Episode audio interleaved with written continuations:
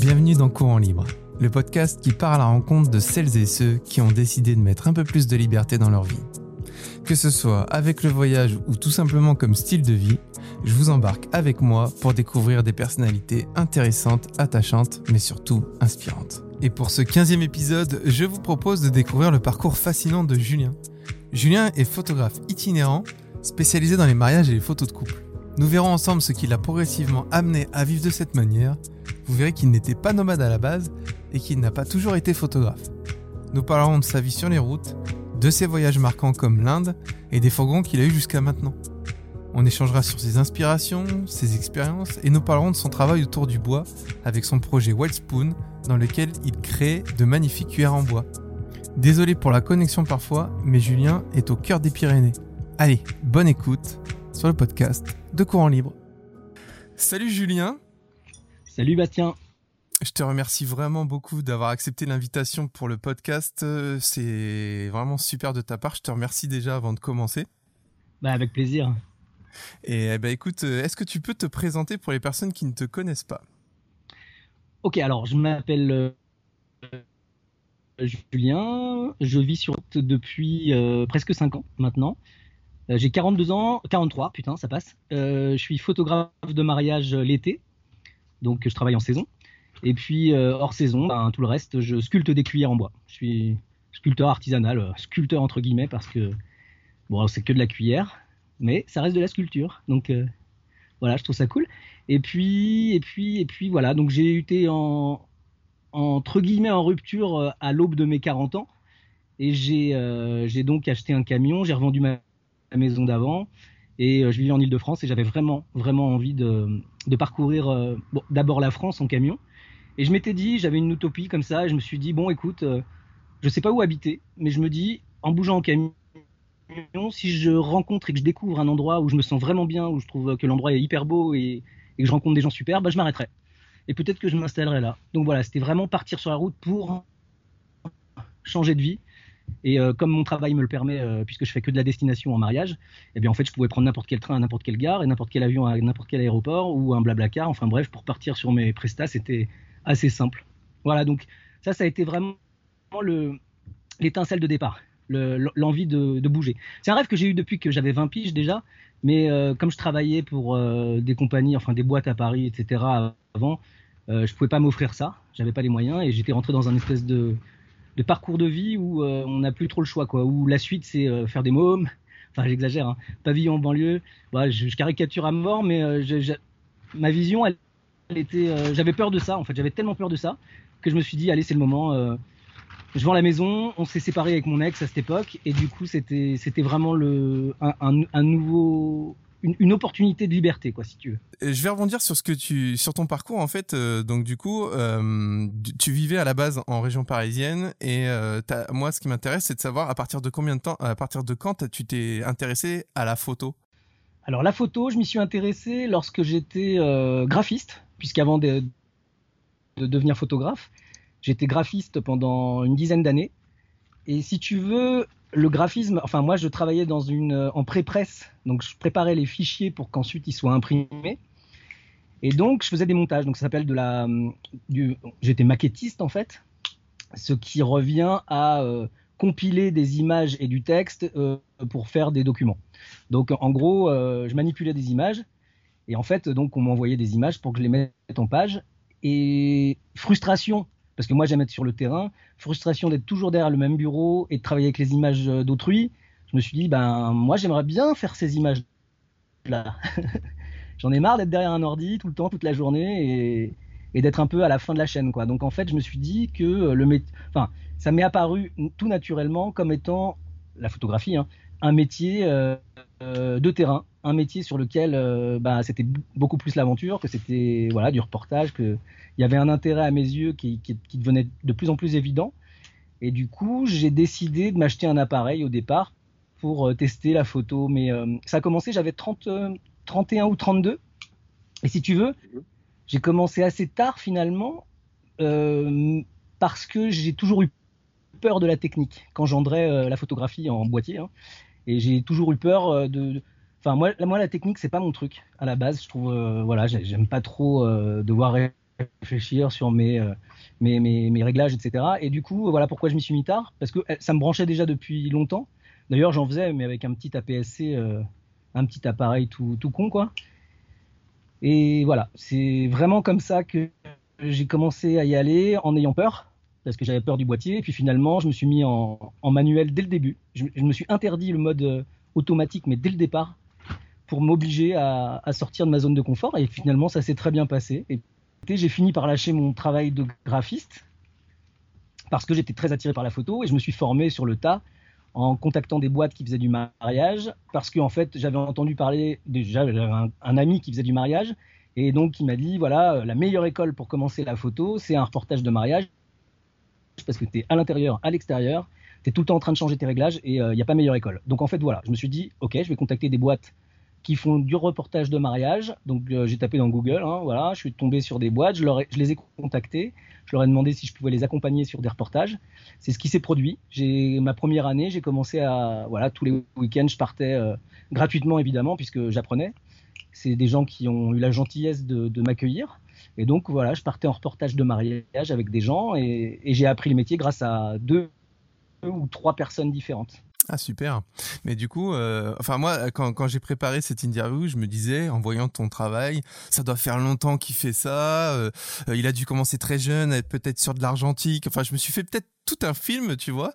Et en fin de compte, ce qui est intéressant, c'est que tu as retardé en fin de compte l'échéance pour te lancer euh, dans cette passion. Et c'est intéressant ce que tu dis, c'est que euh, tout de suite, tu t'es fixé des, des limites euh, en restant sur sur du manuel, etc., sans profiter de de, de, de, de comment dire de, de, de technologique que pouvait t'offrir ton boîtier. Tu t'es dit, moi, je pars direct en manuel, je veux comprendre ce que je fais. et, et du coup, est-ce que tu tu t'étais déjà bien entraîné avant de te lancer euh, et de, contacter euh, les, prestataires? Ou est-ce que tu t'es dit, bah, je vais apprendre euh, avec eux et, on verra ce qui se passe? Voilà, j'ai appris avec eux. Finalement, je me suis, dès que j'ai acheté un boîtier, j'ai tout de suite contacté les prestataires et ça m'a permis d'être dans le bain tout de suite. Mais effectivement, la peur de la technique n'a pas empêché, heureusement, de vouloir quand même de vouloir quand même apprendre euh, très rapidement. En fait, si tu veux, j'étais un peu plus mature, donc je laissais moins les choses au hasard et je me suis dit bon, un, le meilleur moyen d'apprendre pour moi, c'était c'était de cette manière-là, si tu veux. Je, je trouve que effectivement prendre euh, euh, se, mettre en danger tout de suite, c'est aussi un moyen de aussi de, se sonder soi-même et de savoir si effectivement euh, je vais être capable ou pas. Et c'était le meilleur moyen, si tu veux. Euh, ça aurait été plus progressif, peut-être que je me serais lassé, je sais pas. En fait, moi, j'ai besoin peut-être d'un électrochoc et de, de, voir. Euh, alors, j'ai paniqué, hein, évidemment. Mais comme j'étais accompagné bah, du, photo, du photographe principal, si tu veux, je, je me souciais pas vraiment de. Enfin, j'avais rien à vraiment à apporter pour eux. J'étais en formation, mais en même temps, si je foirais, c'était pas très grave, quoi. Donc euh, bon, j'ai. Et du coup, sur tes premières interventions, est-ce que t'étais, parce que tu dis que t'étais un peu en panique, mais est-ce que tu, euh, est-ce que t'as, est-ce que t'as fait le job entre guillemets, ou est-ce que avec le recul que que t'as aujourd'hui de, de toutes ces années d'expérience, est-ce que tu te dis que le chemin a été quand même long euh, et que tu te rends compte qu'au début t'étais, t'étais peut-être pas bon, enfin, ou est-ce que tout de suite t'as compris des automatismes par rapport à ta progression en fait? Alors la première, la première presta, c'était une cata. une cata dans le sens euh, euh, où euh, bah, j'ai paniqué, j'ai fait des conneries sur mes réglages. Bon, mes photos, je les, j'en ai pas honte. Hein. J'en ai pas honte avec le recul. C'est-à-dire que bon, il y a eu une grosse évolution depuis. Si tu veux, je me suis reposé sur l'aspect technique, c'est-à-dire que même si je me suis mis en manuel et que je paniquais en permanence, j'ai des images qui sont quand même impactantes parce que j'avais du matériel euh, déjà pro dès le début. J'ai voulu euh, investir tout de suite pour, euh, pour me faire plaisir et puis surtout pour que ça, ça ait de la gueule tout de suite. quoi. Enfin, je jouais beaucoup trop avec les profondeurs de champ. Je, je contextualisais pas assez, c'est-à-dire qu'en fait, la prouesse technologique qui fait qu'on a des ouvertures incroyables, eh bien, je m'en satisfaisais. C'est-à-dire que pour moi, je portais tout, tout le sens de l'esthétique de la photo, je le portais à la profondeur de champ. Donc, si tu veux, je faisais souvent des détails je faisais souvent euh, des portraits avec des gros flous derrière et du coup je me suis un peu euh, je suis un peu rentré dans une solution de facilité, c'est-à-dire que je, m'en remettais vraiment à cette prouesse technologique qui fait qu'on a des ouvertures incroyables. Et donc, j'exagérais. C'est comme quand tu fais de la musique, tu achètes ton premier synthé et tu vas euh, mettre tous tes filtres au max pour voir l'effet que ça fait. Quoi. Et en fait, évidemment, euh, ça colore le son d'une autre manière, mais euh, trop. La subtilité, je l'avais pas encore. Et du coup, c'était too much, c'est-à-dire que je ne contextualisais pas assez et j'enfermais tout un peu dans des flous incroyables et du coup, euh, je me satisfaisais de ça. Mes clients sont très contents. C'est juste qu'aujourd'hui, j'ai compris qu'en fait, un mariage, c'est tout ce qui est autour qui compte aussi. Donc, on a, j'ai changé peu à peu d'objectifs. Et euh, je te dis, j'ai commencé, euh, j'étais au 135. ah ouais, oui. Ouais, j'étais au 135 parce qu'en fait, j'avais dit un Canon et le 135 de la série L chez Canon qui ouvre à 2.8 à l'époque. Je ne sais pas s'ils ont changé d'objectif, mais en tout cas voilà, c'était un, un, objectif exceptionnel, que ce soit en rendu de couleur, en profondeur de champ. Donc si tu veux, j'adorais cet objectif. Alors je devais avoir un 50 aussi, mais je l'aimais moins parce que j'aimais voilà, c'était les profondeurs de champ et donc je me mettais très loin pour photographier tout. Donc en fait, j'étais absolument pas acteur du truc, j'étais simplement spectateur. Et euh, donc après, j'ai appris par la suite à beaucoup plus intervenir et à être vraiment présent dans l'image et, ça change complètement l'attitude et le regard de, tes clients. J'imagine, mais du coup, euh, quand, tu t'es lancé avec les prestataires, est-ce que tu savais déjà que c'était quelque chose que tu voulais faire? Tu sais, euh, peut-être un déclic au moment où tu t'es lancé, même si tu paniquais ou quoi. Est-ce que tu étais déjà convaincu que ça allait devenir ton métier? Ou est-ce que tu étais à cette période-là en train de, un peu de te chercher sur, euh, sur tes envies, sur, sur tes possibilités? Non, non, euh, j'étais déjà très impliqué et euh, en général, quand je me lance dans quelque chose, il faut que je puisse projeter dans ma tête que c'est quelque chose qui va durer. Sinon, si c'est juste une petite passion, enfin une petite passion, une passion c'est déjà tellement fort comme nom, donc comme mot, donc je peux pas dire petite passion.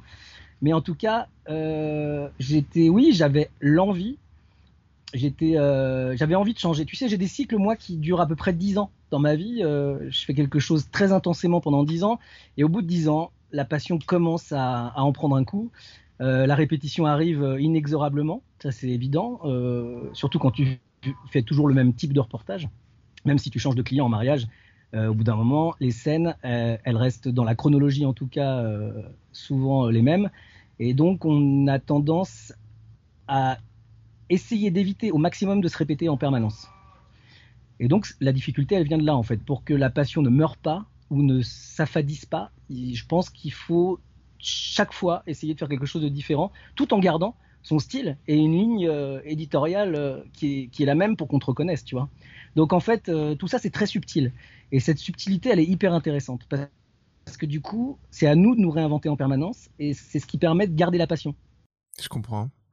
Et, et pour, pour du coup en revenir sur le côté itinérant, est-ce qu'à ce moment-là, tu savais que tu, tu allais pouvoir, euh, on va dire, jumeler, mixer, on va dire, une vie, une vie un peu nomade avec ce métier-là Ou est-ce que ce besoin un petit peu d'aventure, il est né, il est né après? Il est né un peu plus tard. Parce qu'en fait, si tu veux, quand j'avais 32 ou 33, je sais plus exactement quand j'ai commencé, mais vu que ça fait, attends, ça va être facile, hein, c'est ma onzième année cette année, donc ça fait, j'avais 32.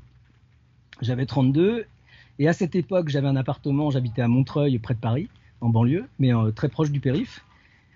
Et euh, pour moi, à cette époque, j'avais pas du tout l'intention d'être nomade. Je pensais pas du tout à ça. Je vivais dans un petit appart, euh, voilà, dans une grande ville. Et ce que j'avais envie, par contre, c'était de m'échapper un peu. Donc voilà, c'était un moyen de partir en mission à des endroits différents en France, ce que je faisais pas encore, hein, parce que j'ai commencé ma carrière de photographe, je travaillais toujours dans le même domaine, et il y avait des répétitions qui se sont créées. C'est aussi, c'est aussi à mesure de ces répétitions que j'ai eu envie et, le besoin de bouger. Et que j'ai eu, euh, parce que quand tu photographies toujours la même chose au même endroit, euh, l'exotisme il n'existe plus quoi. Donc voilà, ce besoin d'exotisme aussi, ce besoin de, ça, ça en fait, le fait de photographier toujours au même endroit a tué ma créativité. Et quand tu tues ta créativité dès le début, c'est pas bon signe. D'accord. Et du coup, euh, euh, tu t'avais déjà voyagé avant de te lancer en tant que, photographe? Parce que d'après ce que j'ai compris, tu as eu une assez grosse période euh, en Inde et peut-être dans d'autres pays. Est-ce que c'est arrivé pendant ce changement dans ta vie où tu t'es dit que tu voulais passer photographe professionnel? Ou est-ce que c'était déjà quelque chose qui était enclenché déjà avant chez toi, ce besoin de, découverte et, d'aventure plus ou moins lointaine? Oui, oui, oui, ça fait longtemps que je voyage. J'ai toujours voyagé. J'ai eu la chance de pouvoir voyager euh, déjà dès l'enfance grâce à mes parents qui, eux, ont, fait des voyages sympas. Et ils nous embarquaient avec eux, bien sûr. On a eu des grands road trips jusqu'en Grèce, c'était les années 80 à l'époque où on partait en Grèce en bagnole. Et on revenait en bagnole, on prenait le bateau à Brindisi en Italie. Et hop, on arrivait à Igoumenitsa dans le, en Grèce. Et à l'époque où on dormait à la Belle Étoile, où les gens n'avaient pas peur, et on était, euh, voilà, les, les parents, quand on est né dans les années 70 et qu'on a eu des parents à cette époque, souvent ça se faisait, c'était vraiment, euh, vraiment quelque chose qui se faisait. Donc on a été habitué tout jeune, avec ma sœur et, mes parents, on emmenait même les chiens en voiture, à, justement vivre cette espèce de liberté d'aventure, une aventure à portée de main à l'époque et qui faisait que euh, on mangeait sur la plage, on allait se baigner, on laissait la voiture, on dormait dans la bagnole, on mettait une tente dehors où on dormait à la belle étoile le plus souvent et c'était assez dingue comme vie, ouais. Donc oui, l'impulsion, elle vient de l'enfance grâce à mes parents. Et puis peu à peu, ben, tu gardes cette impulsion, euh, tu, la reproduis après parce que c'est des, des, moments de souvenirs qui sont euh, extraordinaires, donc forcément, tu as envie de le revivre un jour. Donc oui, oui, cette impulsion, elle, elle vient depuis très longtemps et, et euh, j'ai toujours perpétué cette espèce de tradition de partir, alors loin ou pas loin, mais en tout cas d'avoir besoin d'aventure et de casser le quotidien par, par des sorties ouais, comme ça exceptionnelles. Et du coup, euh, cette, cette association euh, aventure photo, quand tu t'es lancé il y a, il y a 11 ans, est-ce que ça t'a donné envie de, de, de, partir loin et quelles sont les destinations qui t'ont entraîné à te dire là j'ai envie de que mon œil de photographe aujourd'hui euh, que, que, peut-être tu as envie d'exploiter à ce moment-là que tu as eu envie d'exploiter peut-être d'affiner avec des, des, influences différentes. Comment c'est enfin qu'est-ce que tu as fait en fait à partir du moment où tu t'es lancé dans la photo euh, est-ce que tu as fait des voyages qui ont motivé euh, cet appétit? J'ai toujours photographié en voyage avec des petits appareils voilà qui étaient qui étaient pas forcément terribles mais des petits trucs entrée de gamme j'ai toujours fait des photos, effectivement. Euh, j'ai toujours eu envie de ramener des souvenirs. Et, quand tu arrives dans un endroit où la culture n'est pas du tout la tienne, etc., oui, tu as envie de tout prendre en photo. Moi, c'était mon cas. Après, je sais pas si. Je pense que cette influence, elle se fait de manière assez sourde. Elle se fait de manière naturelle. C'est des images que tu finis par digérer, qui se mélangent en toi. On est des catalyseurs, hein, finalement, de, diverses influences qui viennent de partout. Euh, et ça, c'est un langage, je crois, qui se qui se crée de manière euh, euh, inconsciente. Tout cela se, mélange en nous.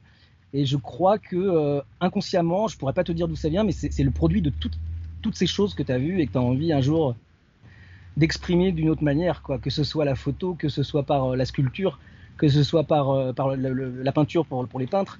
Enfin, tout mode d'expression vraiment provient, à mon sens, d'un langage inconscient de, toutes ces influences qu'on a euh, et, qu'on catalyse en nous, quoi, et qui finit par ressortir un jour si euh, tu as l'esprit créatif. D'accord. Et, du coup, euh, en termes de, destination, à part la Grèce, parce que je vais quand même revenir sur quelque chose qui m'a marqué quand j'ai fait des recherches te concernant, c'est cette, cette inspiration indienne qui, qui a l'air de t'accompagner depuis que tu es allé en Inde, euh, qui a l'air de t'avoir particulièrement marqué. Est-ce que tu peux nous parler de ce voyage ou de, de, de, de, ces moments là-bas? Bon, alors euh, avec les parents, on avait fait le Brésil quand j'étais tout môme. Après, euh, quand j'étais ado, donc je te passe la Grèce puisque j'en ai déjà parlé, mais quand j'étais ado, mon père m'a emmené, euh, nous a emmené parce qu'il était avec une femme à l'époque qui avait des enfants. Et du coup, on est parti au Népal. Je devais avoir 14 ans. Et le Népal, c'est c'est très différent euh, de l'Inde, mais il y a quand même beaucoup d'influences de ces deux pays qui se retrouvent. Et du coup, euh, on y sent quelque chose de très très authentique. Euh, au Népal, ils ont gardé leur culture. Ils ont, il y, a, énormément de symboliques religieuses, mais aussi spirituelles. Et du coup, clairement, quand tu arrives à 14 ans au Népal, tu arrives à l'aéroport de Katmandou, c'est un choc. C'est clairement un choc culturel. Là, pour le coup, à cet âge-là, à tous les âges d'ailleurs, c'est un gros gros gros choc culturel, surtout qu'on y est allé dans les années 90. Euh, le Népal a un peu changé, mais pas, pas tant que ça finalement. L'Inde a plus changé que le Népal, je trouve. Et du coup, euh, cette influence indienne, enfin, c'est un, peu une inspiration indienne euh, au Népal, même si bien sûr ils ont leur culture propre, mais on retrouve un peu les, les, symboliques religieuses. Et avec toutes les représentations des divinités, etc., partout, l'encens qui est brûlé massivement dans les rues, donc ces odeurs, ces couleurs, cette nourriture étrange, la, la, la, la, la, bouffe de rue est incroyable quoi là-bas. Et donc voilà, quand tu es ado, c'est un peu dur parce que évidemment, gros choc. Déjà l'adolescence, c'est pas évident, mais en plus quand tu es dans un pays aussi différent d'une autre, euh, bah, tu es émerveillé. En fait, c'est un sentiment de contradiction. Tu es émerveillé et en même temps, tu es un peu dégoûté. Enfin, moi, ça a été le cas, en tout cas pour moi. Euh, tu... C'est trop, c'est beaucoup trop d'un coup. C'est vraiment, après 10 heures d'avion, tu as le choc culturel qui t'arrive en pleine face. Et euh, tu as, juste une, envie, c'est de retourner, d'aller tout de suite à l'hôtel pour ou dans les guest house pour aller pour prendre tes marques et tu vas prendre le temps de d'entrer et de pénétrer dans ces cultures particulières. Donc euh, voilà, ça c'était vraiment la première, euh, le premier contact avec, avec euh, ces pays-là. Et bon, après l'Inde, si tu veux, moi, à la vingtaine, quand j'habitais Paris, hein, je suis parti. moi, je suis né dans un petit village en Ile-de-France, à 45 km de Paris, mais c'était vraiment un village, 300 habitants. Et en fait, à 19 ans, il fallait que je trouve un métier, donc je me suis dit, je vais me lancer dans la restauration, et je suis parti à Paris. Donc j'ai pris un appart, et là-bas, une fois à Paris, en fait, j'ai découvert la culture trans, psy-trans, donc ça s'appelait à l'époque la Transgoa. Et la Transgoa vient de Goa en Inde. Elle a été, euh, elle a été euh, écrite, enfin, le début de l'histoire a été écrit en Inde par euh, les Occidentaux qui allaient faire de la musique et qui ont transformé la musique hippie, entre guillemets, enfin, fait évoluer, fait évoluer la musique hippie en musique trans, c'est-à-dire avec, des rythmes électroniques, etc., comme on la connaît aujourd'hui. Et donc, je suis rentré dans cette culture, je suis allé en, en rêve party, quoi. Et euh, j'ai eu très vite euh, envie de mixer, d'être DJ, parce qu'à l'époque je faisais de la musique, j'aimais bien ça. Et donc pour pouvoir euh, mixer dans des, dans des rêves parties, finalement j'ai décidé d'organiser moi-même des rêves parties pour pouvoir mettre mon nom sur les flyers. c'est un peu débile comme ça, mais bon, bref, c'était un moyen de pouvoir mixer. Et en tout cas de me faire un nom dans le milieu, parce que j'avais très très envie de me faire un nom dans le milieu. Pas pour me faire un nom, hein, pour, pour participer surtout, pour en être, en gros, mais je devais avoir 20 piges. Et donc, si tu veux, pour moi, Goa en Inde, ça a été. Euh, c'était comme un pèlerinage, quoi, un peu. Hein. Comme j'étais très, très passionné par ce courant musical-là, j'avais très, très envie d'aller euh, rencontrer, d'aller voir qu'est-ce qui se passait à Goa, quoi. Et donc, à 24 ou 25 ans, je sais plus exactement, j'ai fait mon premier voyage pour l'Inde pour justement euh, surtout aller à Goa. Donc, j'étais davantage attiré par ce que je pouvais y trouver euh, dans la trance, dans cette culture-là, que euh, j'étais pas encore très intéressé par la culture indienne, mais en même temps, c'était un merveilleux moyen de, coupler les deux, c'est-à-dire de, voir un peu ce qu'était l'Inde et, sa culture, et puis euh, surtout d'aller voir mes DJ préférés jouer, tu vois, sous les palmiers. Ça, c'était vraiment un, kiff que j'avais depuis, depuis que je, je m'étais mis dans la Donc du coup, ça a été euh, retour euh, à la source. Est-ce que ça a été euh, un voyage T'as été, as été agréablement surpris T'as pas été déçu de, de ce que tu as trouvé à, à ce moment-là? Peut-être que tu pouvais aussi te faire un film. Tu sais, des fois, on a tendance un petit peu à, à fantasmer le truc. Toi, tu l'as bien vécu, toi? Alors, c'est compliqué. non, je l'ai pas forcément bien vécu en fait. Moi, je travaillais à la SNCF à l'époque. Hein. J'étais agent d'accueil à Gare de Lyon, à Paris. Et j'ai eu une opportunité de partir en Inde parce que mon collègue me dit ouais on est on est quatre on aimerait bien partir en Inde. Est-ce que est-ce que tu nous accompagnes? Parce qu'il savait que j'aimais bien l'Inde enfin que j'en parlais en tout cas et il me disait bon euh, tu pourrais faire partie de l'équipe. Donc j'ai accepté. C'était un, formidable moyen de bouger là-bas pas tout seul. Et pendant le trajet euh, on s'entendait bien au début. Et puis arrivé à Goa parce qu'on a décidé de commencer par Goa mais on devait faire euh, une, presque tout un tour de l'Inde, mais on n'avait que 15 jours, et voilà l'ambition, quoi. C'est-à-dire qu'en fait, tu, vu le, le, temps que tu prends pour aller d'un point A à un point B en train indien, et on voulait tout faire en train, c'était quasiment euh, un, parcours, euh, un parcours du combattant de, de, vouloir faire autant de destinations en Inde euh, en train. Le, au tout début, enfin, on a atterri à Bombay, on a pris un train de 12 heures dans des conditions voilà indiennes à l'indienne un peu un, peu comme à bord du Darjeeling Express hein, c'est pour ceux qui ont vu le film et en arrivant donc à Goa, moi tout de suite j'ai été pris par, euh, par l'ambiance de Goa, par la température, enfin par le, la douceur de vivre. C'est vraiment un endroit hyper exotique. Il y a peu de routes goudronnées, c'est souvent que des chemins euh, avec des trous partout. Enfin voilà, c'était exotique d'un coup. En plus, à l'époque, Internet venait à peine d'arriver.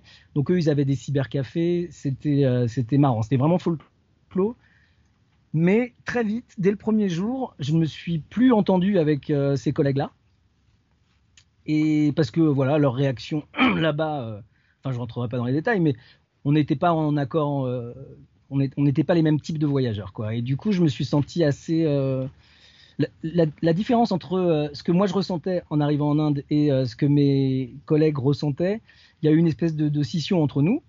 Et du coup, moi, je leur ai dit, écoutez, moi, pendant les 15 jours, j'ai pas forcément, je me sens pas de, voyager euh, à travers l'Inde. Je préfère absorber tout ce que je peux ici à Goa, rester dans ce lieu-là et essayer de, rentrer progressivement, puisqu'on avait peu de temps finalement, 15 jours, c'est très, très court.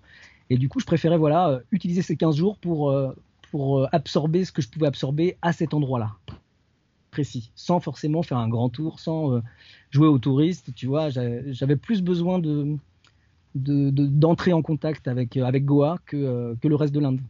Et ça a été ouais, une découverte. J'ai surtout découvert des Occidentaux, donc évidemment, pour la découverte de l'Inde et de la culture indienne, c'était pas ça. Mais par contre, voilà, j'étais quand même dans le pays. Enfin, j'étais quand même dans un endroit qui m'attirait beaucoup. Mais j'ai pas trouvé ce que j'allais y chercher, c'est-à-dire euh, j'allais y chercher la trance, la, la psy-trance, la trance Goa. Et en fait, euh, malheureusement, il y avait eu des problèmes euh, avec des occidentaux quelques temps juste avant. Je me suis contenté de me mettre sur des terrasses à regarder la mer et à entendre de la trance en buvant des bières. Et voilà, c'était mon, premier goût de, Goa, quoi, en tout cas. Et, et j'étais assez passif, donc quelque part, ça m'a. J'ai pas été déçu parce que je m'attendais pas forcément non plus à y trouver. Je savais pas ce que j'allais y chercher. Enfin, je savais ce que j'allais y chercher, mais je savais pas ce que j'allais y trouver. Et donc euh, j'étais hyper euh, hyper curieux quand même, mais seul c'est pas évident. Et du coup t'es pas t'es pas t'es pas reparti avec euh, à ce moment-là la spiritualité qu'elle est avec? Parce que aujourd'hui t'es quand même assez imprégné de la, du côté spirituel. Enfin je trouve de ce que j'en ai de ce que j'en ai constaté euh, à travers euh, des vidéos, etc. Il y a un côté quand même très imprégné du côté spirituel. Est-ce qu'à ce moment-là, toi, tu étais déjà imprégné ou est-ce que c'est quelque chose qui, comme peut-être tu le disais tout à l'heure, a été euh, sourd en toi et qui s'est digéré progressivement pour qu'à un moment donné, tu t'ouvres à cette à, cette à cette philosophie, on va dire, enfin à ce côté spirituel? Oui, oui, c'est sourd et, ça se fait progressivement. Euh, je crois qu'à 25 piges, euh, j'étais euh, surtout, il fallait que je me nourrisse surtout de tout ce que j'avais envie. J'avais besoin de valider des choses et j'étais encore foufou. Il n'y avait pas de, la spiritualité, enfin, on l'a tous en nous d'une manière ou d'une autre. On est, on est, est, on est tous on est, tous en rapport avec des, problèmes à un moment ou un autre dans nos vies et effectivement, euh, on a tous besoin d'aller sonder euh, au fond de nous qui on est en permanence, de se mettre en danger pour, euh, que cette spiritualité voilà, naisse et, fasse du chemin en nous. Mais effectivement, moi, à l'époque, j'avais, j'étais pas en recherche de spiritualité, j'étais surtout en recherche d'expérience. ça, cette spiritualité dont tu parles, elle arrive nécessairement en, en, vieillissant parce que il y, a, des cycles, comme je le disais tout à l'heure, il y a des cycles qui s'opèrent dans la vie et euh, des moments, euh, des accidents, des, parcours de vie où on, commence à avoir des cicatrices ou, des blessures et, du coup euh, on est, obligé d'aller puiser au fond de nous pour, s'en sortir et pour, et pas être, balayé dès, le premier accident. Donc tout ça, ça se crée de manière progressive selon notre parcours. Hein. Il y a des gens où tout va bien, tout temps et c'est très bien, mais ces gens-là aussi, je pense qu'ils ont une, une, grande spiritualité en eux. Et, et je pense qu'elle est nécessaire chez tout le monde, et elle existe chez tout le monde, c'est certain. Donc euh, non, moi en plus, elle n'est pas si marquée, enfin, elle est teintée. Euh, j'ai jamais vraiment approfondi la spiritualité indienne.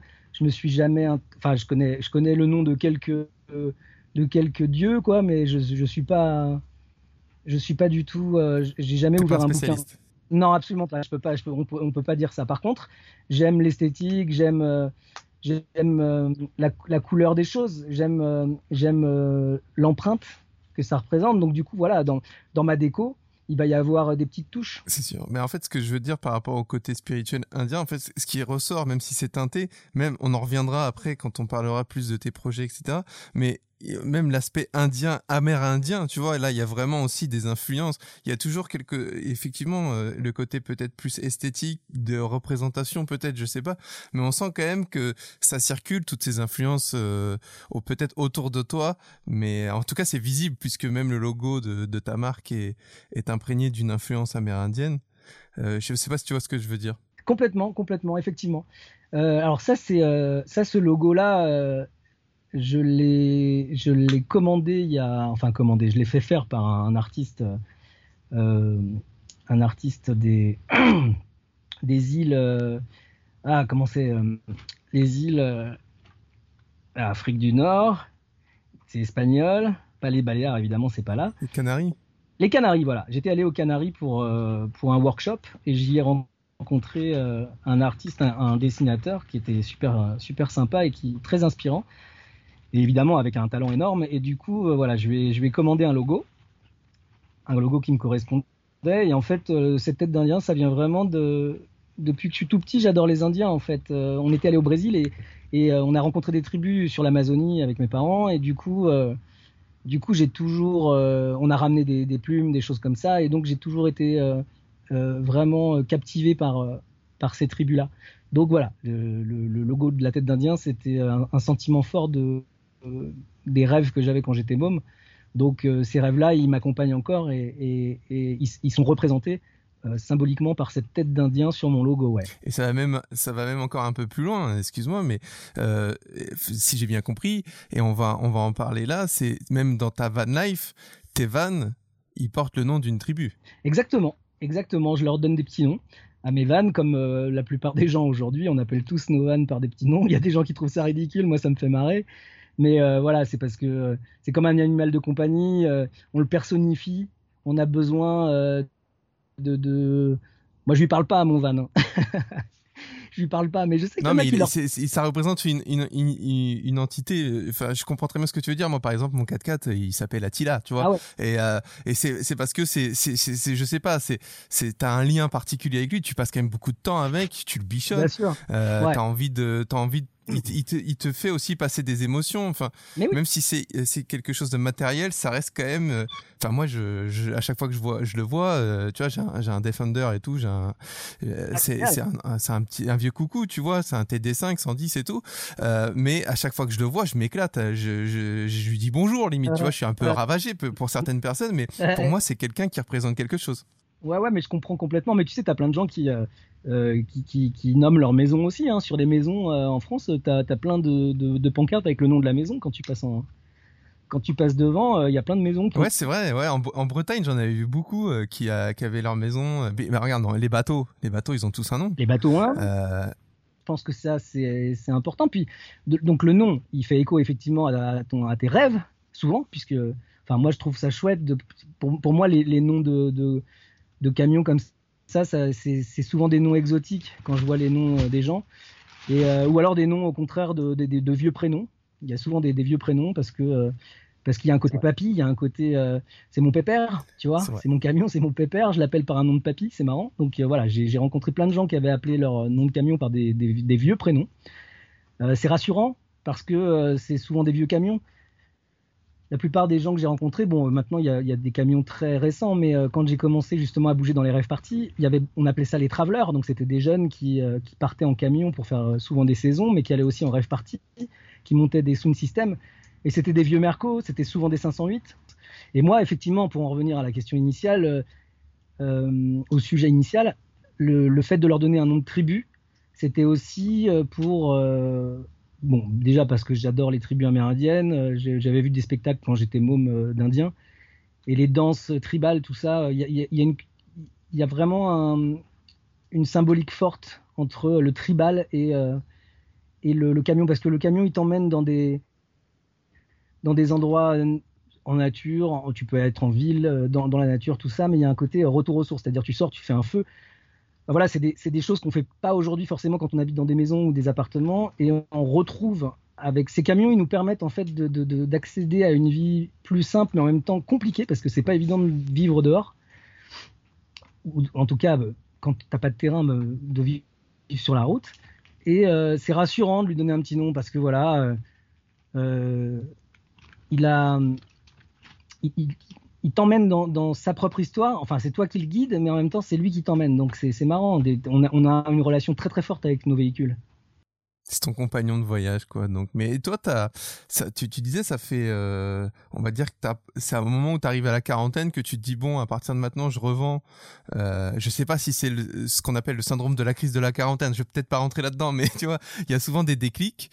Euh, toi, tu as eu un déclic. Euh, tu t'es dit bon, je revends ce que j'ai euh, pour partir sur un véhicule. Comment il est arrivé chez toi ce déclic et ce besoin de de revenir à quelque chose? Bon, d'après ce que j'ai compris, il y avait le côté ne pas être formaté, rentrer dans des cases être juste euh, dans le, le, numéro de série d'une industrialisation de notre société. Euh, enfin, tu vois un peu ce que je veux dire dans le sens où euh, on, on, te formate très rapidement à avoir un prêt, à avoir des enfants, la maison, le, le, berlingot. Enfin, j'en sais rien moi, le le le, le, scénique et, les, et le, chien, tu vois. Enfin, toi, tout de suite, c'est quelque chose, d'après ce que j'en ai compris, qui t'a un peu fait flipper. Est-ce que ça a été un déclic majeur à, la fin de ta trentaine où tu t'es dit, comment ça s'est passé pour toi ce déclic de passer d'une vie sédentaire à une vie nomade? Alors déjà, la vie sédentaire, j'en avais envie. J'avais envie de, travailler euh, jeune pour, euh, pour me donner les moyens d'accéder à mes passions, parce que j'avais pas mal de passions. À l'époque, c'était la musique. Donc, pour acheter du matos, il fallait de l'argent. Donc, il fallait bosser. Donc, à la base, euh, je suis rentré dans ce... C'est pas vraiment un piège, chacun décide de sa vie. Je veux dire, si enfin, on n'est pas obligé de stigmatiser cette vie d'appartement ou de maison et, du confort que, ça entraîne puisque euh, voilà, chacun euh, va chercher ce qu'il souhaite. Et d'ailleurs, c'est pas dit que je vive toute ma vie dans un camion. Mais en tout cas, euh, ce déclic qui s'est passé effectivement avant la quarantaine, je devais avoir 38 ans. Donc j'avais une vie de couple dans une maison en banlieue parisienne et j'ai toujours, j'ai toujours eu cette espèce de... Les rêves partis, ça m'a vraiment... Enfin, le fait d'appartenir à une espèce de communauté, c'était comme une nouvelle famille, tu vois, que, je, je, choisissais. Et donc, cette vie de rêve parti, c'était sortir les samedis soirs, revenir les dimanches soirs. Mais j'y rencontrais justement des gens qui vivaient eux en camion et qui, euh, depuis que j'ai 20 ans, c'est une vie qui m'a toujours euh, attiré, si tu veux. Mais j'étais pas du tout dans cette vie-là. Moi, je retournais dans mon appart, machin, voilà, j'avais une vie normale. Mais je me suis toujours, j'ai toujours regretté de pas le faire, de pas l'avoir fait. Mais à 25, je pouvais pas, à 30 non plus. Bref, il fallait toujours que j'alimente des appartements, par des salaires, etc. Donc pour moi, c'était pas du tout en adéquation avec ce que j'étais en train de vivre techniquement. Et donc à l'aube de la quarantaine, là, quand j'avais 38 à peu près, euh, j'ai saisi l'opportunité d'une rupture sentimentale pour euh, vendre la maison et me dire bon bah maintenant je peux habiter où je veux parce que je suis photographe de mariage. Comme je, comme je, comme je travaille euh, un peu partout, je, peux choisir l'endroit où je vais habiter. Je me suis plutôt que de choisir un endroit fixe, et eh bien si j'achète un camion, bon déjà je réalise un rêve, et ensuite, euh, on verra bien, quoi. Et comme je te le disais au début de l'interview, clairement, euh, le but à la base, c'était voilà, de bouger en France. Et si je trouvais un endroit qui m'intéressait, ben, je m'y installais. Dans le, sens où euh, je préférais le sentir plus que décider tout de suite. Parce que quand tu n'as pas de boulot, enfin, souvent, les gens habitent là où il y a leur travail. Ça, c'est indéniable. C'est physique. Donc, c'était l'occasion pour moi, en, m'offrant ce boulot d'itinérant, j'avais l'occasion de pouvoir choisir mon lieu d'habitation.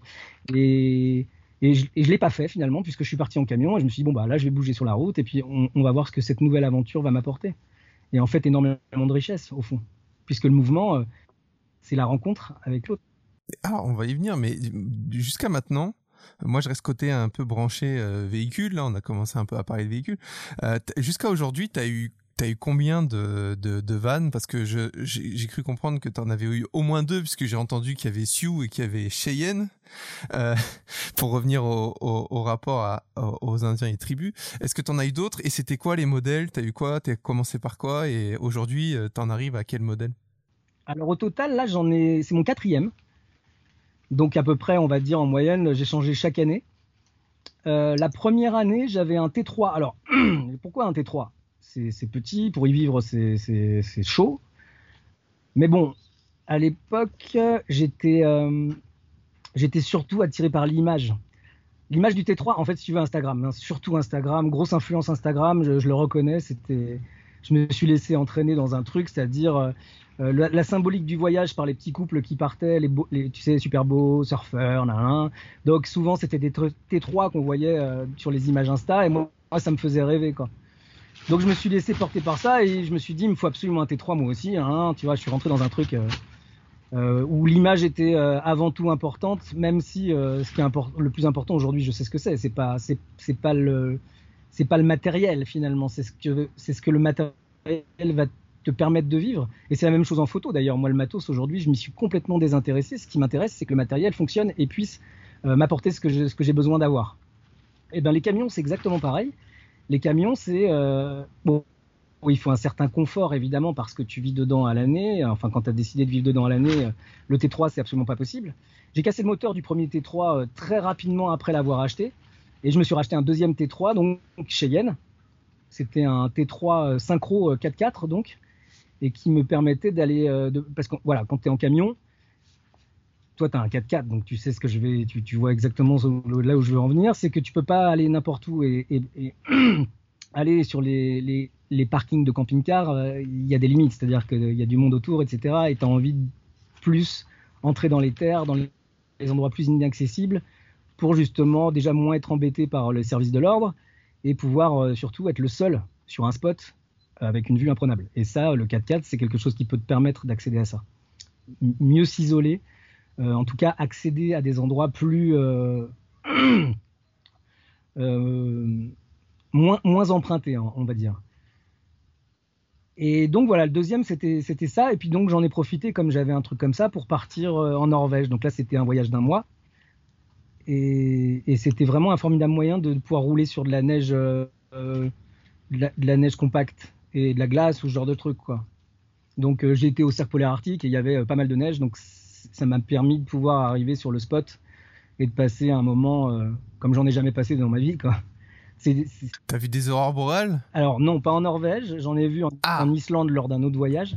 Mais effectivement. Ah, la euh, chance. Ouais, incroyable. Et puis en plus, on a eu de la chance. On est parti qu'une seule semaine et, et on a été gâtés. Pratiquement tous les soirs, on en avait.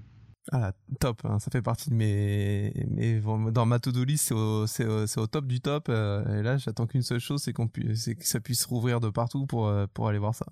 Ouais, non, c'est un souvenir euh, visuel en fait, peu commun évidemment, puisque c'est extraordinaire. Et c'est, c'est un souvenir qui, qui s'efface jamais. C'est vraiment parce que c'est pas que nous on le voit sur les photos quand on l'a jamais vu en vrai, ou alors on, on le voit sur des vidéos. Mais la sensation d'être au-dessus de de ce phénomène-là, parce que ça bouge d'une certaine manière, il y a des nuances incroyables. Enfin bref, c'est ça se vit plus que ça ne se voit en photo ou en vidéo. Ouais, je veux bien te croire. Et, du coup, après ce, après le T3, euh, donc euh, chez Yen, t'es passé sur euh, sur quel modèle avec Sioux Eh bien sur un 508 Mercedes. Donc le 508. Ça, j'en voyais, comme je le disais tout à l'heure, dans les rêves parties, les travelers qui posent les sound systems et tout, ils avaient souvent ce genre de camion. Et donc, euh, parce que c'est très robuste, c'est un camion qui est en traction, comme la plupart des Mercedes d'ailleurs. Et comme, euh, non, euh, propulsion, je veux dire.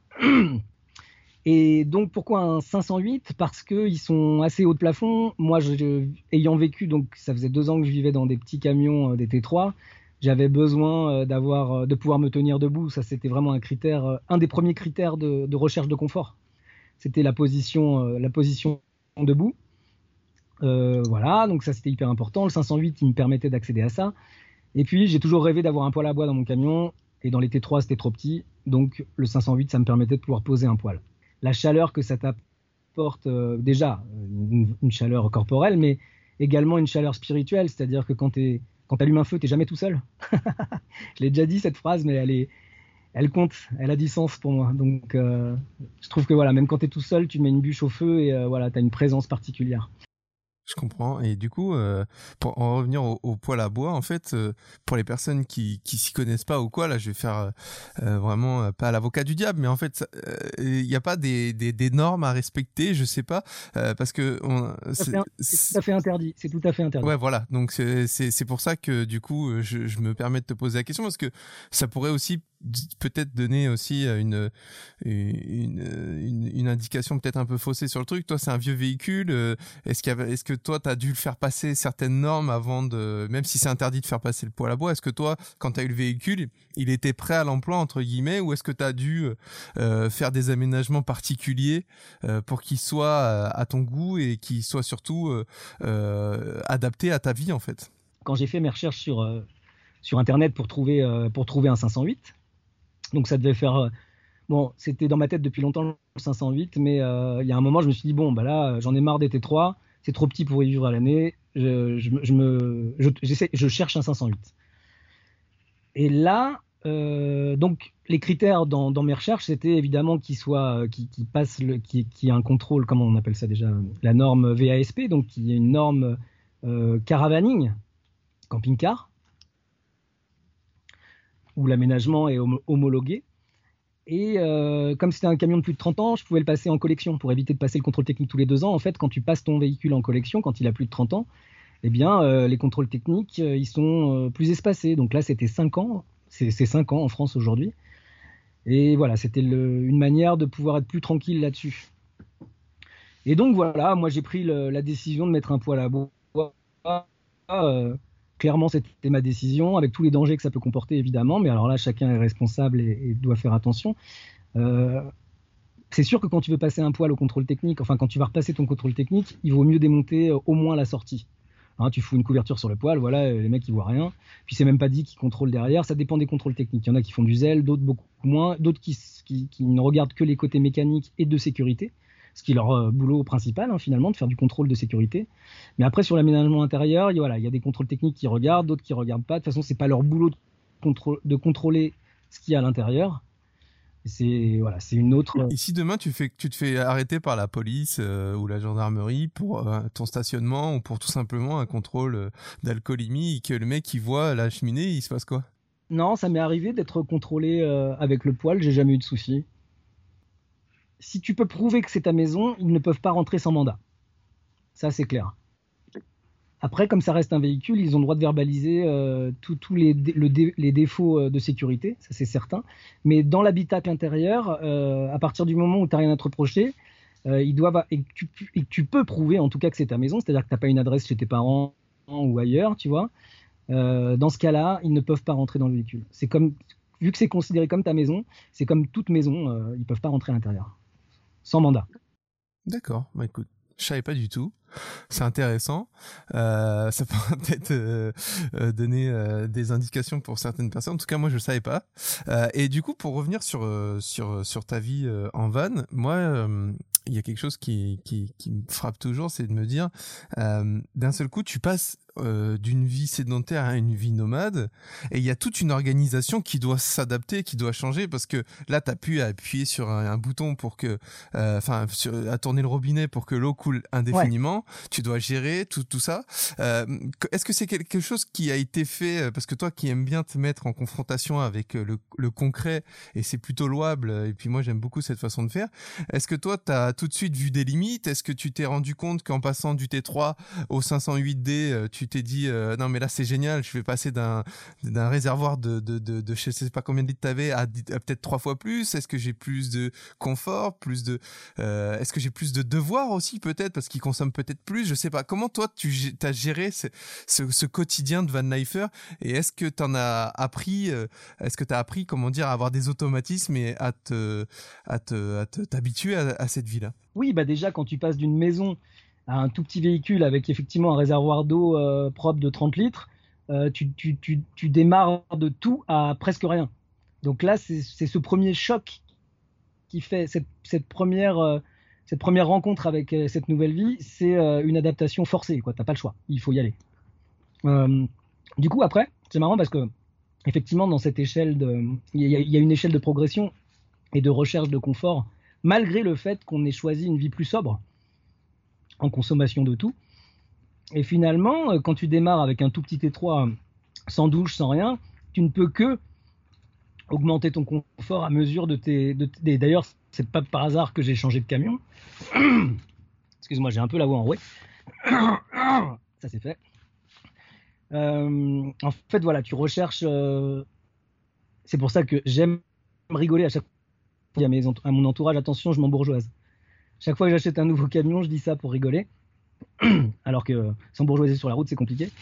Bien qu'il y a des gens qui ont des camping-cars de luxe, hein, ça, ça, existe. Et là, pour moi, oui, c'est de l'embourgeoisement. Et toi, ça t'a jamais intéressé, ça t'a jamais intéressé euh, quand t'es arrivé sur des, euh, sur des, sur des spots, euh, de voir le camping-car dernier cri? Tu sais, des fois, il y en a, ils ont, c'est plus un camping-car, c'est, c'est un bus-car. Enfin, c'est vraiment le camping-bus même.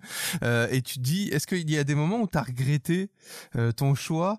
Est-ce qu'il y a des moments où t'as envié peut-être des camping-cars un peu plus aménagés? Oui, oui, ça m'est déjà arrivé de me dire, waouh, trop bien. Mais par contre, je prends des idées, du coup, tu vois. Je me, je suis pas dans la jalousie, euh, pas du tout. Ça, c'est, j'ai choisi ma vie et je l'assume complètement. Et, aujourd'hui, j'ai identifié mes goûts et mes, envies et mes besoins. Euh, je suis beaucoup moins foufou. J'ai, moins besoin de tout. J'ai moins besoin de tout vivre. Euh, je suis plus dans cette, cette urgence de, tout vivre tout de suite. Aujourd'hui, je prends plus la mesure et du coup, je vais surtout chercher à améliorer mon confort au quotidien quand même dans, mon, dans ma maison roulante. Donc ouais, je vais la faire plus à mon image. Maintenant, j'ai identifié mes besoins sur la route. Euh, je, sais plus, euh, je connais plus mes priorités. Euh, c'est pour ça que j'ai changé de camping-car presque chaque année, parce que pour l'instant, je cherche un, équilibre le, plus proche de, de, ma façon de vivre. Et aujourd'hui, après, tu sais, le camping, enfin le camping-car, le, camion, le, van, c'est toujours très souvent de la tôle. Donc, euh, comme moi j'achetais de l'ancien, je me suis toujours confronté à la rouille. Euh, et, comme il pleut beaucoup dans les endroits où je suis, à chaque fois, euh, ben ça rouille vite, t'es vite. C'est des choses, tu vois, que tu as dans la tête, c'est-à-dire que tu as des problèmes techniques, tu as des contraintes, et tout ça, euh, ça te mine parce que tu sais que ton camion il est en train de rouiller quoi. Il est en train de et, qu'il va falloir faire des sans arrêt des il va falloir sans arrêt le réparer. Et donc ça oui c'est usant à la longue c'est très usant de se dire que bah ça, ça, s'abîme aussi vite que toi finalement. Donc euh, voilà pourquoi j'ai acheté mon dernier euh, camion et c'est plus enfin c'est un combiné de camions et de camping-car. C'est ça s'appelle un profilé. Donc c'est toujours un Mercedes, c'est un 309, un 309D plus récent, parce que les, soucis mécaniques euh, commençaient à, se faire sentir et que j'aime pas la mécanique, moi. Donc euh, j'en ai marre d'avoir des pannes et de devoir me faire dépanner en plus par des potes, parce que les garagistes euh, sont réticents à prendre les anciens camions. Ou alors ils te, disent oui, mais ils te disent par contre c'est dans 8 mois, là je m'occupe de tous les autres. Enfin tu vois, c'est, tu peux pas compter sur les garagistes avec des camions vintage aujourd'hui. Donc voilà pourquoi j'avais envie d'un truc plus récent, surtout un truc qui se conduise mieux, parce qu'un 508 des années 70, c'est hyper, hyper compliqué à conduire. C'est très lourd. Il n'y a pas de direction assistée. Euh, les pédales, euh, il faut se mettre debout pour, euh, pour embrayer. J'exagère, mais c'est presque ça sur certains modèles. En tout cas, le mien, c'était ça. Et donc, c'est très fatigant. Tu peux pas rouler au-dessus de 70 ou quand tu le fais, bah, tu as trop peur parce que, parce que le, camion, il serpente naturellement. il tout le temps. Même sur une ligne droite, moi, j'étais obligé de, de, tourner le volant. Ah oui, d'accord, effectivement. Pour le faire aller droit. Ouais, non, mais j'étais sur une machine euh, de 72. Euh, clairement, euh, il, roulait très bien, mais par contre, voilà, il avait, il, était, il était fatigant à conduire, vraiment. J'étais épuisé à chaque fois que je m'arrêtais. Le bruit du moteur, je t'en parle même pas. Le 309 que tu as aujourd'hui, là, il, est, il, est de, il, date de quand? Tu dis qu'il est plus récent, mais il date de, de, de quelle année? Ouais, il date des années 80 quand même. Il est de 88 et mais il a, il a, toujours été très bien entretenu. C'est euh, un 309, donc c'est un des moteurs. Euh, le moteur a son Wikipédia, par exemple. ouais, non, mais je vois très bien le modèle que tu as. C'est un modèle que j'adore. Euh, c'est un modèle qui, qui c'est un moteur increvable. Enfin, c'est génial. Ouais, c'est génial. Bon, il fait un peu de bruit aussi je m'attendais pas à ça. Je te... Quand tu accélères, il fait vraiment du bruit. Donc euh, ça, c'est la seule petite contrainte. Mais par contre, il a un confort à l'intérieur dans la cabine. Les sièges sont incroyables. Le tableau de bord, il est hyper vintage. Il est trop beau. Je l'adore. Euh, tu te sens vraiment euh, tout de suite bien au volant. C'est très confort. C'était l'époque où il y avait encore les grands volants. Tu vois, maintenant, tous les vannes récents, ils ont des, volants de voiture. Tu as plus l'impression de conduire une voiture qu'un camion. Et moi, j'aime quand même cette sensation de camion, d'avoir un camion entre les pattes. Ça, c'est un truc qui m'intéresse quand même. Un petit camion, hein, pas un, poids lourd, bien sûr, mais, ça reste le camion euh, qu'on a connu quand on était môme. Et puis, euh, la cellule, bah, c'est un profilé, donc c'est une cellule en, fibre de verre. Et ça, pour moi, c'était hyper important parce que, comme je te l'ai dit tout à l'heure, voilà, la rouille euh, qui se forme. Alors, il peut toujours rouiller en, dessous et, sur la tôle de la partie conducteur. Mais par contre, le fait d'avoir une cellule comme ça, ça permet de moins sentir les intempéries extérieures, tu vois. Dans le 508, par exemple, mes fenêtres, elles joignaient mal. Du coup, j'avais toujours un filet d'air qui passait. Et bah, quand tu as une fenêtre au niveau de ton oreiller, la nuit, s'il vente, ben, il faut dormir avec un bonnet et une capuche, quoi. Ah oui, effectivement. Ouais, ouais, moi, c'était vraiment route. Hein, le 508, euh, c'était très, très route. Et du coup, tu as récupéré aussi le poil. Euh, le poil ah, tu l'as récupéré de l'ancien ou t'en as mis un nouveau euh, Comment tu as, géré ça? Non, en fait, j'ai démonté le, poil à bois de Sioux parce que je me, suis attaché à ce poil. D'ailleurs, je lui ai donné un nom aussi. C'est ridicule, mais je l'ai appelé Calcifer comme dans le, comme dans le château ambulant. en fait, le château ambulant, c'est c'est un, un, bateau qui vole. Enfin, c'est un, un, manga, hein, pour ceux qui connaissent. Euh, connaissent pas, je veux dire, de Miyazaki. Et donc, c'est un château euh, volant dans lequel, en fait, le moteur du, bateau qui lui permet de voler, c'est euh, un feu. Enfin, c'est une cheminée, quoi. Et, c'est lui qui, crée l'énergie pour faire avancer le, château. Et j'ai trouvé cette symbolique géniale, quoi. C'est-à-dire que c'est une flamme qui vit et tu es toujours obligé de lui mettre du bois pour continuer à voler, quoi. Et j'adore cette symbolique. Et du coup, voilà, je l'ai appelé Calcifer, donc le même nom que, le feu dans, le, dans le château ambulant. Et du coup, bah ouais, difficile de le laisser avec le camion, donc euh, ouais, je l'ai démonté, je l'ai gardé, et puis là, je l'ai, je l'ai, posé euh, sur le terrain euh, sur lequel je suis en ce moment. Et comme je suis en train de faire un petit abri pour un atelier, bah, je l'ai posé au milieu de mon abri, comme ça, là, bah, d'ailleurs, il est en train de tourner là, et ça me permet d'avoir un peu de chaleur dans mon atelier et de garder garder l'esprit de Calcifer, quoi.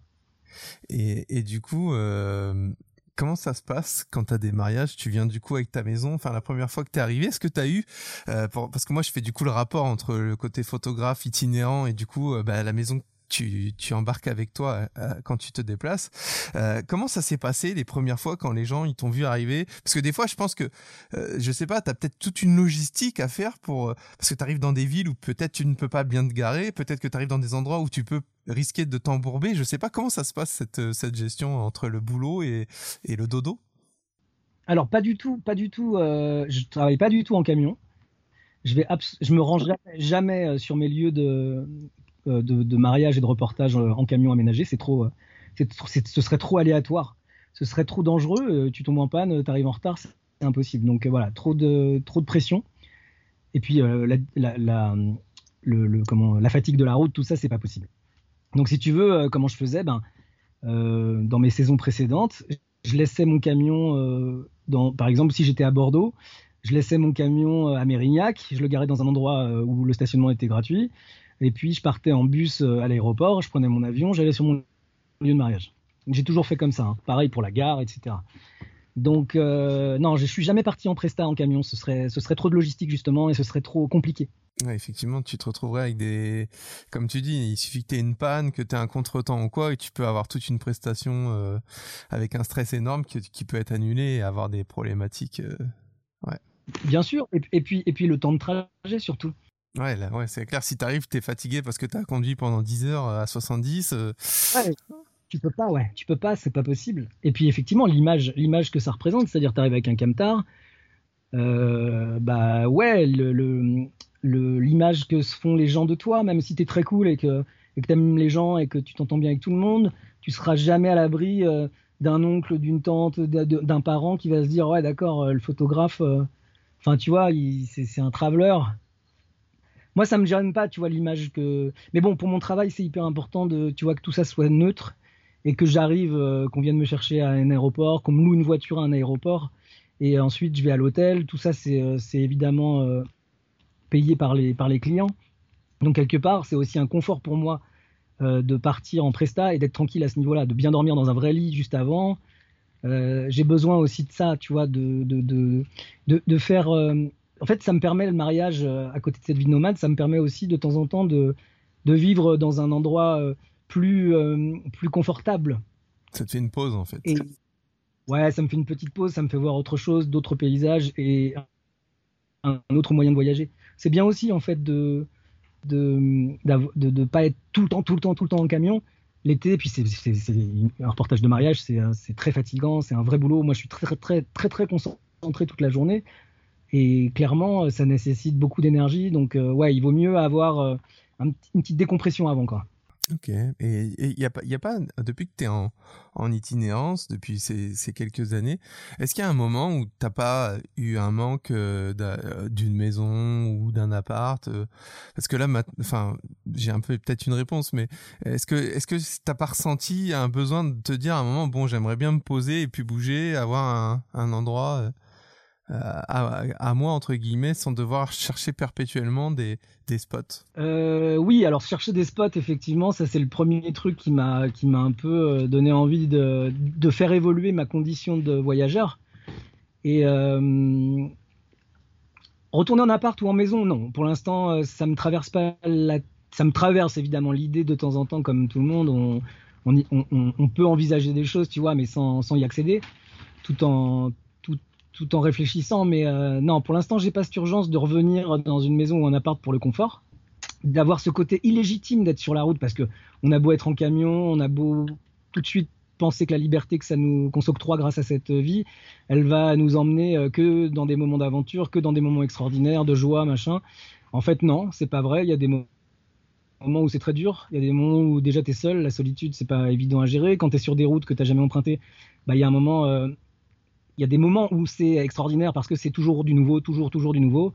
Mais il y a beaucoup de moments où on se sent pas toujours légitime, ou euh, même si on se sent légitime parce que c'est dans notre droit d'habiter dans un camion et d'habiter sur des routes, euh, tu es aussi contraint par euh, les structures que, que sont offertes aux gens qui vivent comme ça.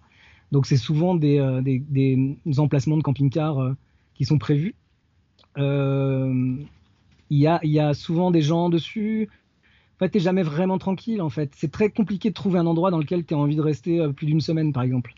Où, où, tout, tout est fait pour que tu t'y sentes bien. C'est-à-dire euh, une épicerie pas loin, enfin, où tu puisses faire un microcosme de vie pendant une durée. Euh, quand tu veux te poser un peu, en tout cas, c'est problématique. C'est-à-dire que soit tu es toujours en mouvement et tu, cherches en permanence, et en fait, tu n'es jamais à 100% satisfait des endroits que tu trouves. Même si tu as un endroit super, il va te manquer, il va être peut-être trop loin, euh, des commerces, euh, il va falloir que tu rebouges le camion. Parce que moi, quand je me mets à un endroit, tu vois, j'aime bien sortir tous mes trucs, j'ai de la déco, des trucs, euh, plein de. Enfin, tu vois, je sors un truc, j'ai pas envie de le ranger tout de suite, comme dans une maison. si je dois prendre la route tout, de suite, bah, ça va se péter la gueule, ça va bouger dans le camion. mes meubles, ils sont, ils sont pas accrochés à la carrosserie. Si tu veux, mon bureau aujourd'hui, c'est un petit bureau avec une chaise normale et ça, ça, ça bouge. En fait, j'ai envie de pouvoir me poser un peu. Et pour ça, ben, j'ai cherché, enfin, j'ai eu l'opportunité d'avoir un terrain dans les Pyrénées, un terrain euh, qui appartient à la famille, et du coup, euh, je suis posé dessus là aujourd'hui. Et donc, euh, ce terrain me permet d'être, de me sentir plus légitime, tout en habitant toujours dans mon, dans mon, dans mon nouveau camion. Mais l'avantage avec ce terrain, c'est que c'est un quai, c'est un ancrage. C'est-à-dire que je peux y faire des structures. Je là, j'ai construit une terrasse qui était prévu pour être une terrasse couverte le long du camion, c'est-à-dire que j'ouvre ma porte de camion, je suis sur la terrasse couverte, je suis protégé des intempéries, je suis, dehors sans être totalement dehors. Tu vois, euh, je peux.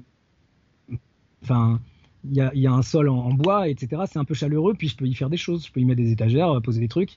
Et euh, c'est un moyen formidable pour une, extension, une extension du camion. Et en fait, je me suis aperçu que le meilleur moyen d'être, parce que les intempéries ici, ça envoie, il pleut beaucoup. Et en fait, euh, une terrasse couverte, bah, il y a la flotte qui passait quand même. Donc j'ai décidé de fermer pour en faire un atelier pour pouvoir travailler l'hiver euh, sur mes sculptures.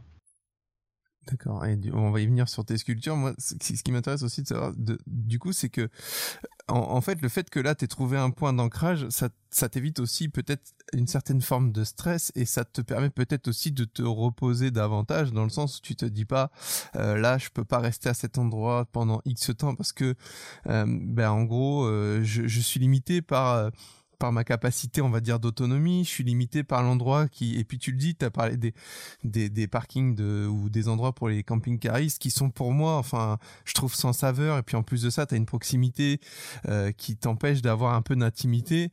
Enfin, c'est tout ce que je, c'est tout ce que je fuis moi. Mais après, c'est très personnel. Mais et du coup, peut-être que l'ancrage te permet d'avoir ton truc à toi en fait. Et c'est peut-être ça qui peut te permettre d'être un peu plus tranquille. Oui, voilà. Puis moi, quand je bougeais, je j'ai jamais vraiment, quand j'étais sur la route, j'allais d'un point A à un point B pour y faire un truc. En général, j'avais une mission où, où j'allais voir des potes, où j'allais voir ma petite amie, ou tu vois, enfin, il y avait toujours une raison. Mes déplacements étaient souvent ponctués par des raisons. Et quand tu roules et que tu cherches à être le plus euh, efficace possible en fait. Et le soir, une fois que tu as roulé toute la journée, ben, le premier spot que tu trouves, c'est le bon parce que tu es fatigué, parce que tu as envie de t'arrêter, parce que tu sais que tu pas envie de chercher. Donc souvent, euh, j'utilisais une application et euh, je trouvais un spot, un spot parce que il était sur ma route. Et en fait, voilà, j'étais souvent dans la contrainte.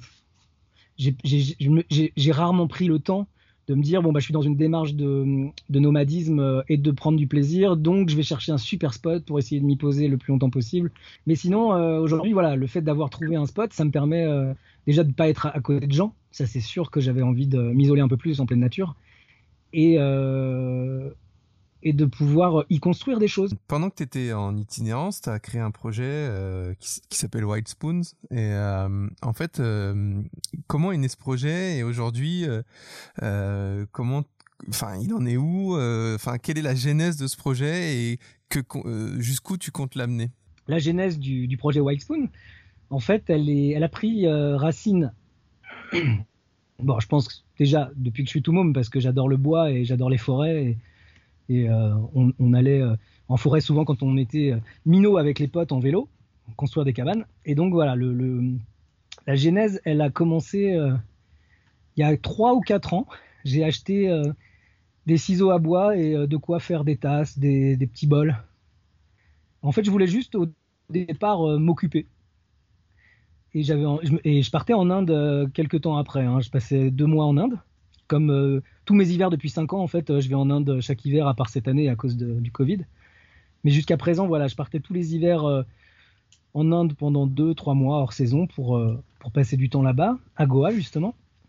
Et puis, il m'est arrivé de m'ennuyer là-bas, tu vois. voilà, au bout d'un moment, quand tu as fait les choses qui t'intéressaient, ben, tu as, des moments à toi. Et, et j'avais besoin de combler ces moments-là, tu vois, euh, en faisant des choses manuelles. Et donc, euh, je suis parti. Euh, je, connaissais une petite boutique d'un mec qui vendait du, matériel, donc des ciseaux à bois, des gouges, tout, tout, un tas de petits matos. Et donc, je me suis acheté le matériel de base pour commencer à sculpter, quoi.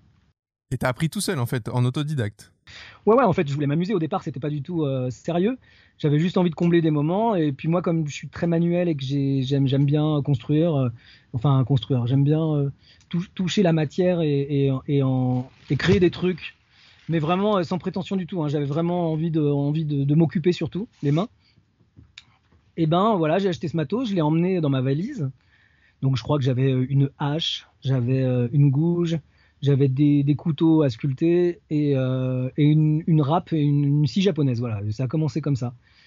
Et donc j'ai emmené ça dans mon package. Donc j'ai eu un peu peur euh, au passage d'aéroport parce que euh, ta valise elle est, prise en charge au départ, mais quand tu arrives en Inde, euh, il faut que tu reprennes ta valise pour prendre les vols intérieurs. Et là, des fois, ils te font passer les rayons X. Donc va expliquer que tu as tout ce matos pour sculpter. Enfin, bon, je me suis jamais fait contrôler, donc très bien. Et voilà, j'ai commencé donc il y a deux ou trois, ans, trois ans. à Goa, en fait, j'ai sorti mes outils là-bas. Je me suis fait un petit atelier dans la maison que j'avais louée.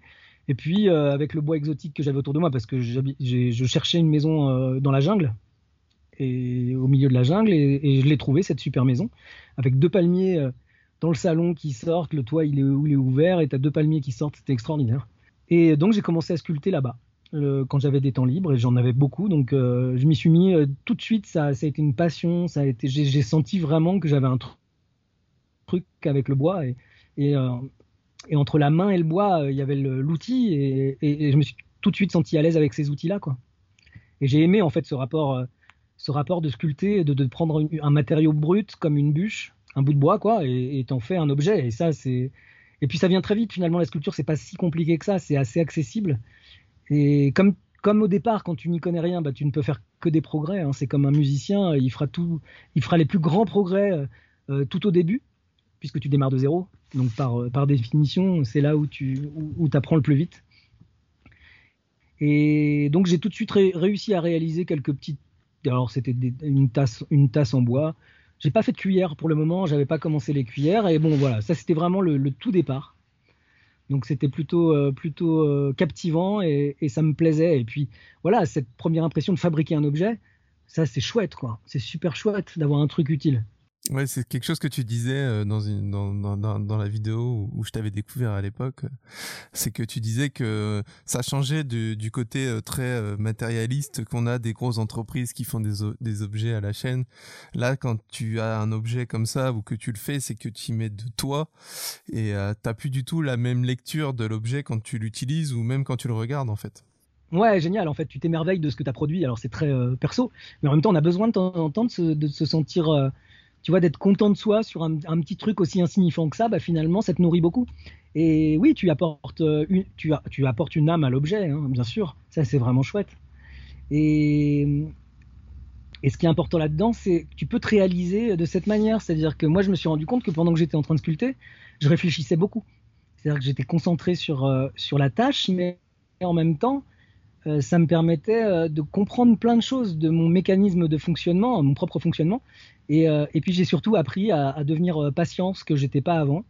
Et euh, la patience, justement, voilà, c'est un moteur, quoi. C'est un moteur qui te permet d'accéder à une certaine spiritualité par l'acte manuel. Et ça, vraiment, je l'ai remarqué. C'est-à-dire que tu, y a un apaisement qui se crée quand tu, quand sculptes et qui permet, en tout cas quand tu réalises quelque chose de créatif, et euh, qui permet justement de te réaliser d'une autre manière, quoi, et de joindre vraiment le corps et l'esprit. Euh, je trouve que c'est un truc qui relie bien les deux, quoi. Je suis 100% d'accord avec toi. Et du coup, euh à quel moment tu t'es dit euh, que tu pouvais euh, en faire bénéficier de, ton savoir, enfin de, tes réalisations, en fait, de, créer Wild Spoon euh, et, euh, du coup, ça rejoint ma question initiale. Et du coup, est-ce que tu comptes en faire quelque chose? Parce que pour l'instant, tu fais des cuillères. Est-ce que tu comptes faire peut-être autre chose, proposer autre chose par la suite dans tes projets? Bah, Déjà, ça fait à peine un an que ça a commencé. Hein. J'ai commencé le projet Wild Spoon. comme on le connaît aujourd'hui, je l'ai commencé au premier confinement parce que j'ai eu l'opportunité de trouver du bois, j'avais mes outils dans le camion. Et comme euh, au premier confinement, bah, on pouvait plus bouger, euh, j'étais dans les Pyrénées, je l'ai passé euh, sur le, dans le jardin de ma sœur, qui a une maison ici. Et c'est comme ça que je suis arrivé dans les Pyrénées, en fait, par accident à cause du confinement, ou grâce au confinement plutôt, puisque je m'y sens très bien. Et donc voilà, j'ai eu l'opportunité de taper dans des bûches euh, que des gens avaient coupées pour ma sœur euh, dans un bois familial. Et c'était du merisier, donc euh, voilà, le merisier c'est un bois pour se faire la main, c'est génial. Et là j'ai sculpté une cuillère parce que j'avais envie depuis un moment de faire des cuillères. J'en avais jamais réalisé et je me suis aperçu que j'y arrivais assez facilement. Donc ça prenait beaucoup de temps bien sûr, mais par contre, ouais, ça m'a tout de suite passionné. cet objet qui est finalement un objet aussi symbolique, tu vois, on parle beaucoup de symboles, mais la cuillère, c'est vraiment un objet symbolique. Déjà, c'est un des premiers instruments euh, qui a été inventé par l'homme pour, euh, pour euh, en termes d'instruments culinaires. Et à la base, la cuillère, bon, je suis allé, je suis allé voir sur Wikipédia parce qu'il fallait que je sache de quoi je parle quand même, tu vois. Mais effectivement, la cuillère, elle a été inventée. À la base, les toutes premières cuillères, elles ont été inventées pour, pour, pour les œufs, pour aller chercher dans l'œuf, dans la coquille. Donc voilà pourquoi la forme de la cuillère, la petite cuillère. Et, et je trouve ça hyper intéressant de faire un des premiers objets. C'est pareil, travailler à la hache. La hache, c'est le premier outil qui a été, euh, qui a été construit par l'homme. La hache, ça, euh, ça, je sais pas combien d'années, mais c'est un, un, des premiers outils, si ce n'est, si le premier outil. Quoi. Donc, en fait, ça a commencé comme ça, il y a un an à peine. Euh, au début, c'était vraiment parce que je devais meubler du temps. C'était encore juste, juste un moyen de, de m'occuper.